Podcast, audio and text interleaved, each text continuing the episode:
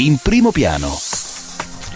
Una buona giornata a tutti voi ascoltatori di Radio 24, da Laura Bettini sono le 7.33 minuti e vediamo insieme le prime pagine dei quotidiani e ovviamente cerchiamo di darvi anche uno sguardo sulle pagine interne. Il Sole 24 ore oggi in apertura recovery. Ministro Giovannini viene intervistato. Giovannini parte lunedì con 10 miliardi pronti da spendere il recovery ovviamente. E poi andiamo a vedere il dettaglio sempre in prima sul sole 24 ore Stati Uniti utili raddoppiati a 76 miliardi di dollari per i sei colossi high tech stiamo parlando di Netflix Facebook Apple Amazon Microsoft Alphabet e quindi tutta la galassia Google sempre dalla prima del sole 24 ore eh, la fotonotizia eh, dedicata alla crisi delle materie prime crisi per la quale volano i prezzi, ad esempio nel comparto della ceramica. Volano i prezzi delle forniture per i rincari di molti materiali, pallet più 30%, feldspato e caolino più 8-12%. Sempre dalla prima del sole Segnalo come ogni sabato l'inserto, l'approfondimento Food 24, non è un inserto ma un approfondimento eh, dedicato all'agricoltura questa volta ma in uh, un taglio particolare perché Giorgio De Lorefice ci parla di biomasse solide, tanta energia, poche emissioni e questo appunto pagina 17 del Sole 24 ore per chi desiderasse approfondire. Noi andiamo a leggere qualche passaggio dell'intervista al ministro Giovannini, ministro delle infrastrutture infrastrutture, spiega la sua parte di recovery, rilancia sulle semplificazioni. Per la prima volta in Italia i lavori pubblici avranno una scadenza di consegna. Procedure e istituzioni dovranno adeguarsi. L'intervista di Giorgio Santilli che appunto va dritto sulla questione eh, quantità degli investimenti e scadenze, eh, arriviamo quindi al dunque, perché stavolta sarà diverso, chiede Santilli. Se lei deve scrivere un articolo, risponde Giovannini per il giornale di lunedì, ha una scadenza che non può fallire. Se invece lei propone un articolo senza termine, non sa quando lo consegnerà. Nei lavori pubblici la data di consegna non è fissata, sono fissate le procedure da cui poi la data di consegna dipende. Nel PNRR si inverte l'ordine di causalità, le opere devono essere completate entro una certa data e dunque le procedure devono essere riviste per raggiungere raggiungere quell'obiettivo. Non basta dire semplifichiamo, perché anche se noi semplificassimo per arrivare al 2027 sarebbe comunque troppo tardi. È questo l'elemento guida che sta trainando il nostro lavoro da un mese e mezzo. Ci faccio un esempio concreto. Sono stato un po' criticato per avere istituito insieme al ministro Brunetta una commissione in cui ci fossero il Consiglio di Stato, la Corte dei Conti, l'ANAC, perché si è detto le commissioni richiedono tempi lunghi. Bene, in questo mese e mezzo sono partiti molti processi in parallelo che hanno prodotto una grande quantità di proposte di semplificazione, reingegnerizzazione, velocizzazione che sono ora all'esame della Presidenza del Consiglio. La differenza rispetto al passato è proprio qui. Per la prima volta una scadenza di consegna viene applicata in Italia e questo cambia tutto il gioco. Questo è un passaggio dell'intervista che trovate su Sole 24 ore di Giorgio Santilli al ministro Giovannini. E noi passiamo adesso alla stampa, titolo di apertura con Salvini, tornerebbe il lockdown, eh, titolo tratto dall'intervista che viene realizzata a uh, Enrico Letta, uh, parla Letta e attacca il leader della Lega che replica il PD vorrebbe tenere gli italiani chiusi in casa. E adesso poi andiamo a vederla, però prima vi illustro un po' la prima della stampa.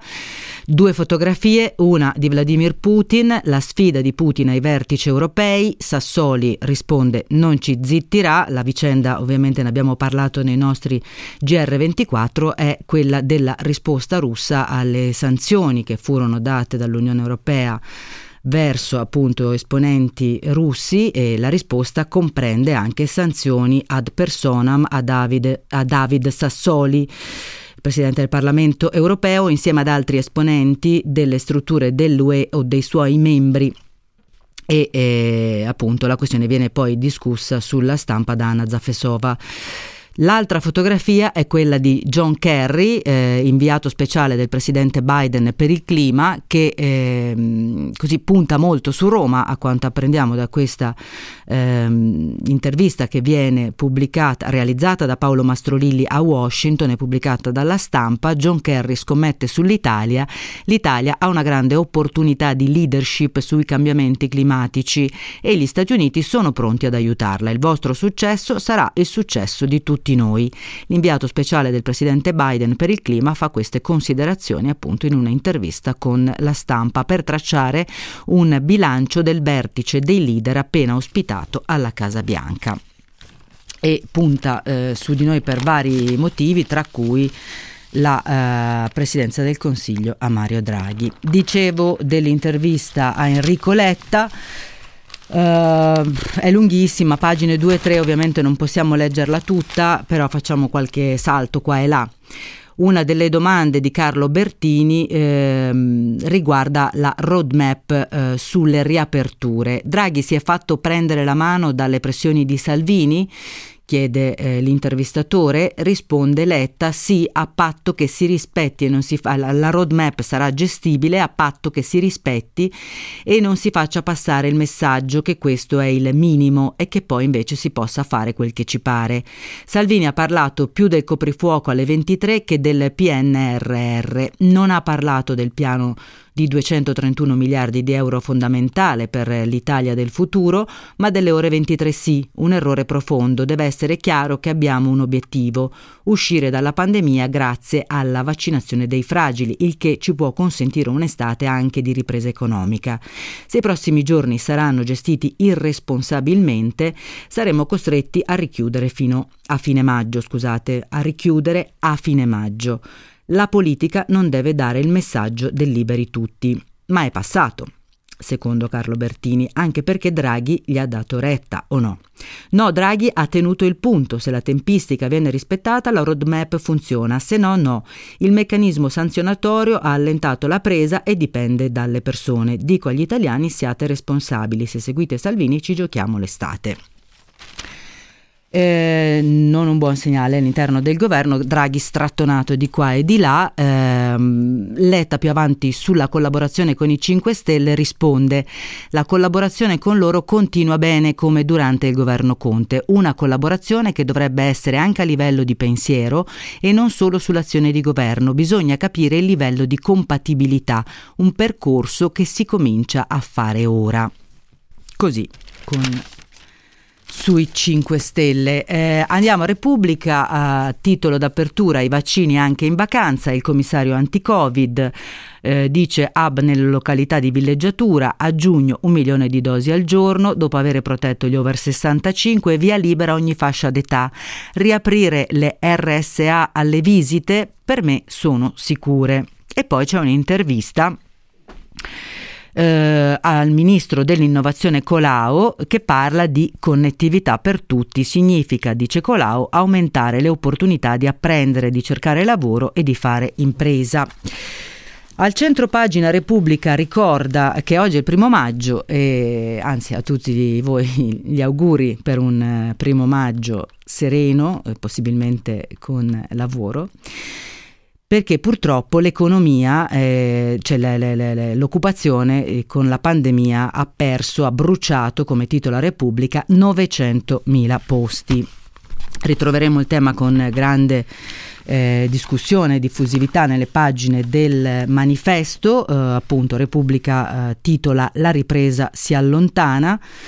Il primo maggio la pandemia ha bruciato 900.000 posti. Sempre dalla prima della Repubblica, eh, Putin sfida l'Europa, colpiti Sassoli e altri sette, le sanzioni di Mosca e la replica del Parlamento europeo, inaccettabile questa decisione.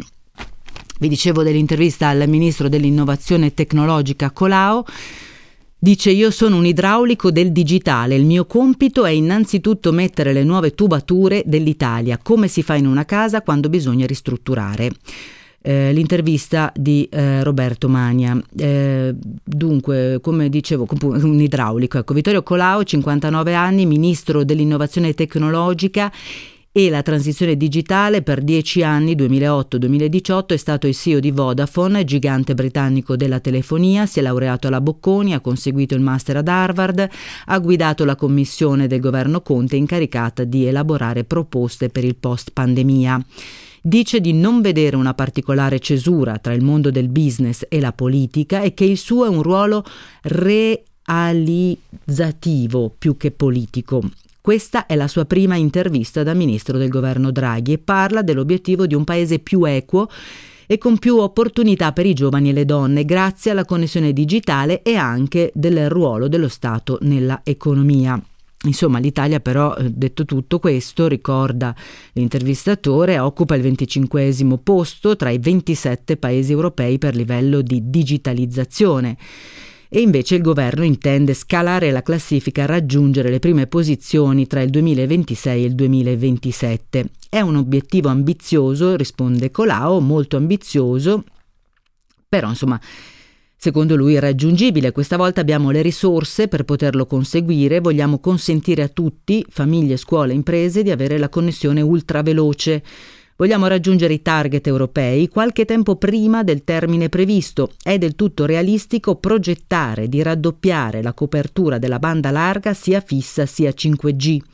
Ci stiamo lavorando. Serve il governo nel ruolo di arbitro per garantire una buona concorrenza tra operatori, servono i fondi del PNRR, ma servono anche gli investimenti privati.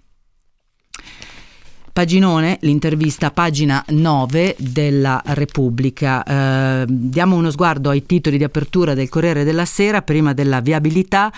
Eh, centro pagina si ricorda qui eh, in evidenza la strage al pellegrinaggio degli ebrei ortodossi di cui abbiamo molto parlato anche nei nostri GR24 al raduno religioso sul monte Meron in Israele, centinaia di ebrei ortodossi sono rimasti intrappolati nella calca durante il rituale pellegrinaggio, 45 i morti, 150 i feriti, una delle catastrofi più gravi della nostra storia, ha detto il premier Netanyahu.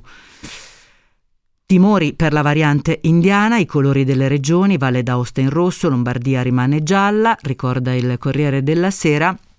Sanzioni eh, di Mosca Sassoli e sette funzionari, la reazione dell'Europa non ci zittiranno e poi vi introduco ora il tema che verrà discusso abbondantemente sulle pagine dei quotidiani che vedremo dopo, Corvi al CSM. Eh, il Gravi illeciti disciplinari, Roma indaga sui corvi al CSM per scoprire come e perché i verbali segreti dell'avvocato Piero Amara siano stati diffusi gettando ombre sulla procura sulla guida della Procura di Milano. Il PG della Cassazione Giovanni Salvi parla di gravi violazioni sui quali suo ufficio aprirà un'inchiesta disciplinare. Il CSM dice vogliono delegittimarci. E a questo punto ci fermiamo, viabilità, torniamo tra un istante in primo piano. Il tema quindi l'abbiamo introdotto, andiamo al Fatto Quotidiano che dedica eh, la sua apertura per l'appunto a questo, eh, per motivi eh, che adesso poi vi leggo, comunque il titolo Volano le toghe, si salvi chi può, ovviamente il gioco è eh, sul cognome Giovanni Salvi eh, procuratore generale della Cassazione, dossier al CSM, tutti contro tutti per le carte di Amara. C'è pure il Quirinale, il PM Storari contro Greco, Salvi contro Storari e Davigo, Ardita contro Davigo che avvertì il colle con Ermini. Cantone indaga sulla loggia.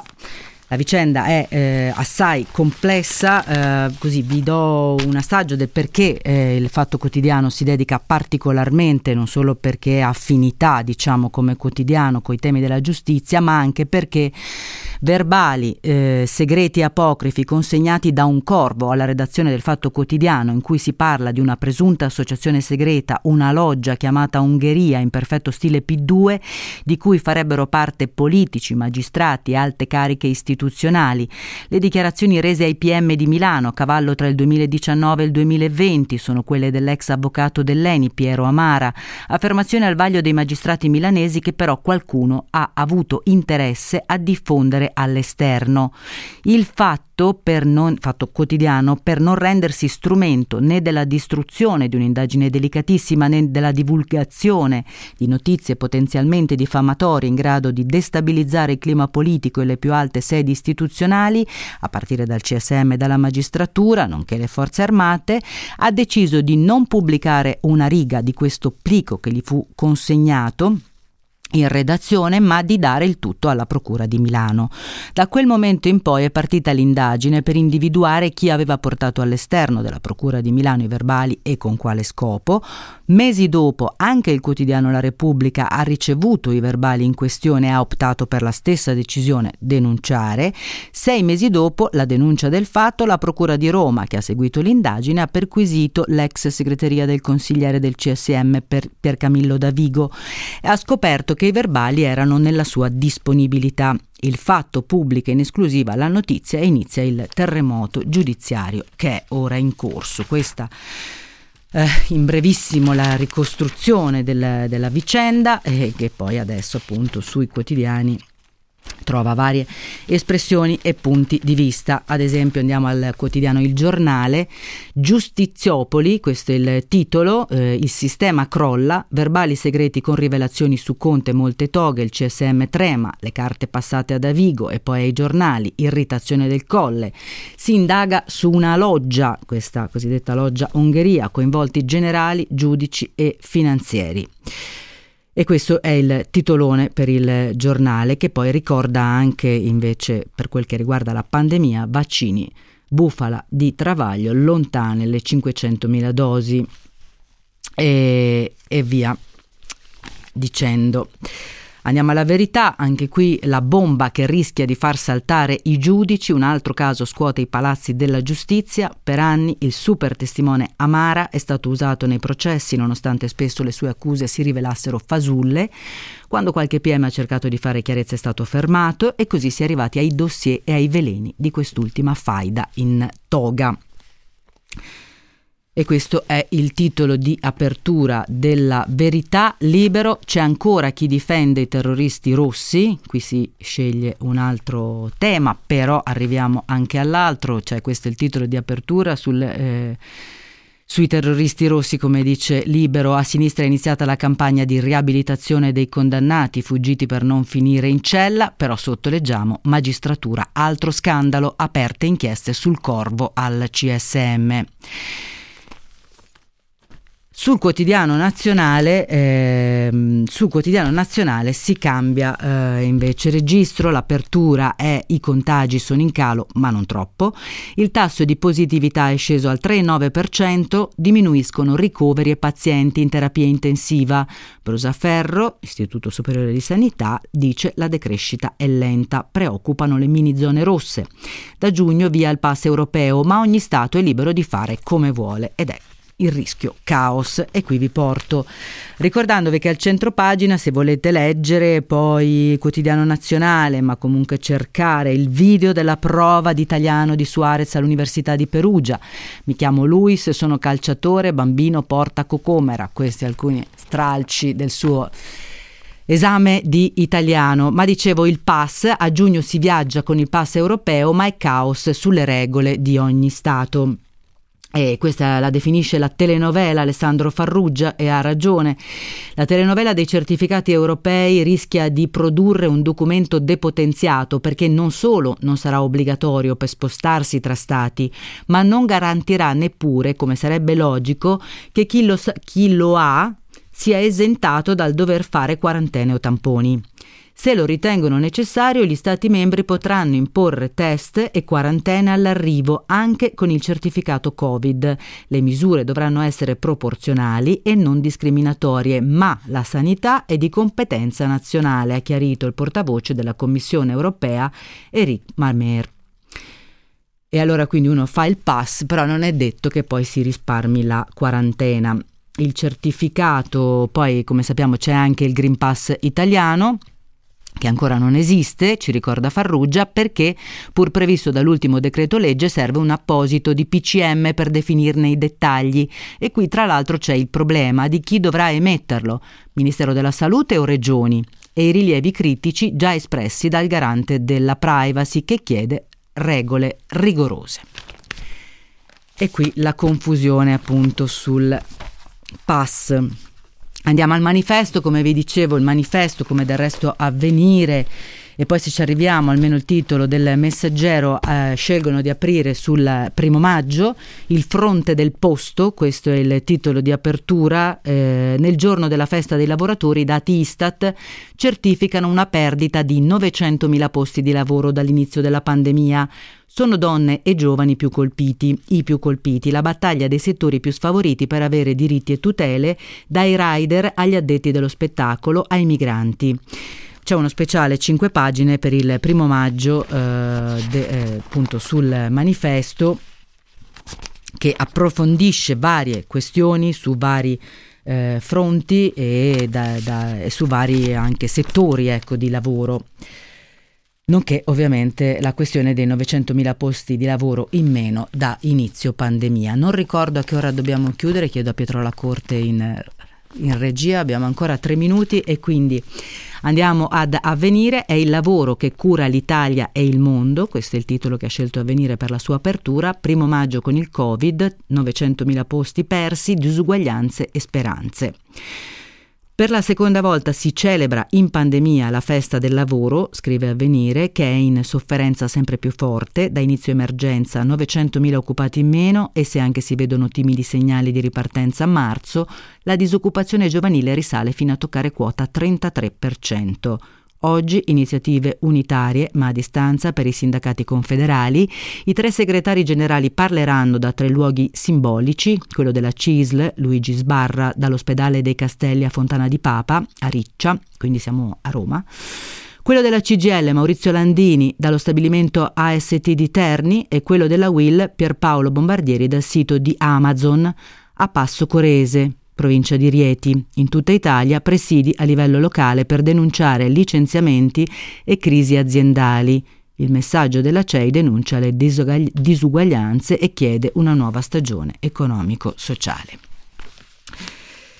E così avvenire, che poi ci ricorda anche il caso Giustizia senza pace, nuovi veleni intorno al CSM e Mosca che alza il tiro, scrive eh, avvenire, bando a Sassoli, l'UE dura, un'azione inaccettabile. Al messaggero, titolo di apertura, licenziamenti dopo la CIG. Ehm, lo stop ai licenziamenti verso la proroga fino alla fine della CIG, le aziende prima di avviare la procedura per gli esuberi dovrebbero esaurire tutti gli ammortizzatori sociali a disposizione. Il vicepresidente di Confindustria, Maurizio Stirpe, dice con il patto sulle tutele ripartirà l'Italia del lavoro, va azzerato il contatore della cassa. Le aziende dovranno utilizzare il plafond prima di attivare le procedure di esubero. Così il tema, come viene eh, proposto e trattato dal messaggero in prima pagina, eh, messaggero che porta, eh, ci porta anche al foro italico, e concludiamo con questa fotonotizia, al foro italico internazionali in tribuna solo chi è immunizzato. Ecco le regole per assistere al torneo di tennis e poi ci dice il messaggero vaccini oltre le 500.000 dosi al via il pass verde con tutti i se e i ma che sappiamo e che abbiamo appena letto dall'articolo di Alessandro Farrugia. Ci fermiamo qui con eh, questa breve rassegna dei quotidiani oggi in edicola, ci ritroviamo alle 8.30 con Si può fare.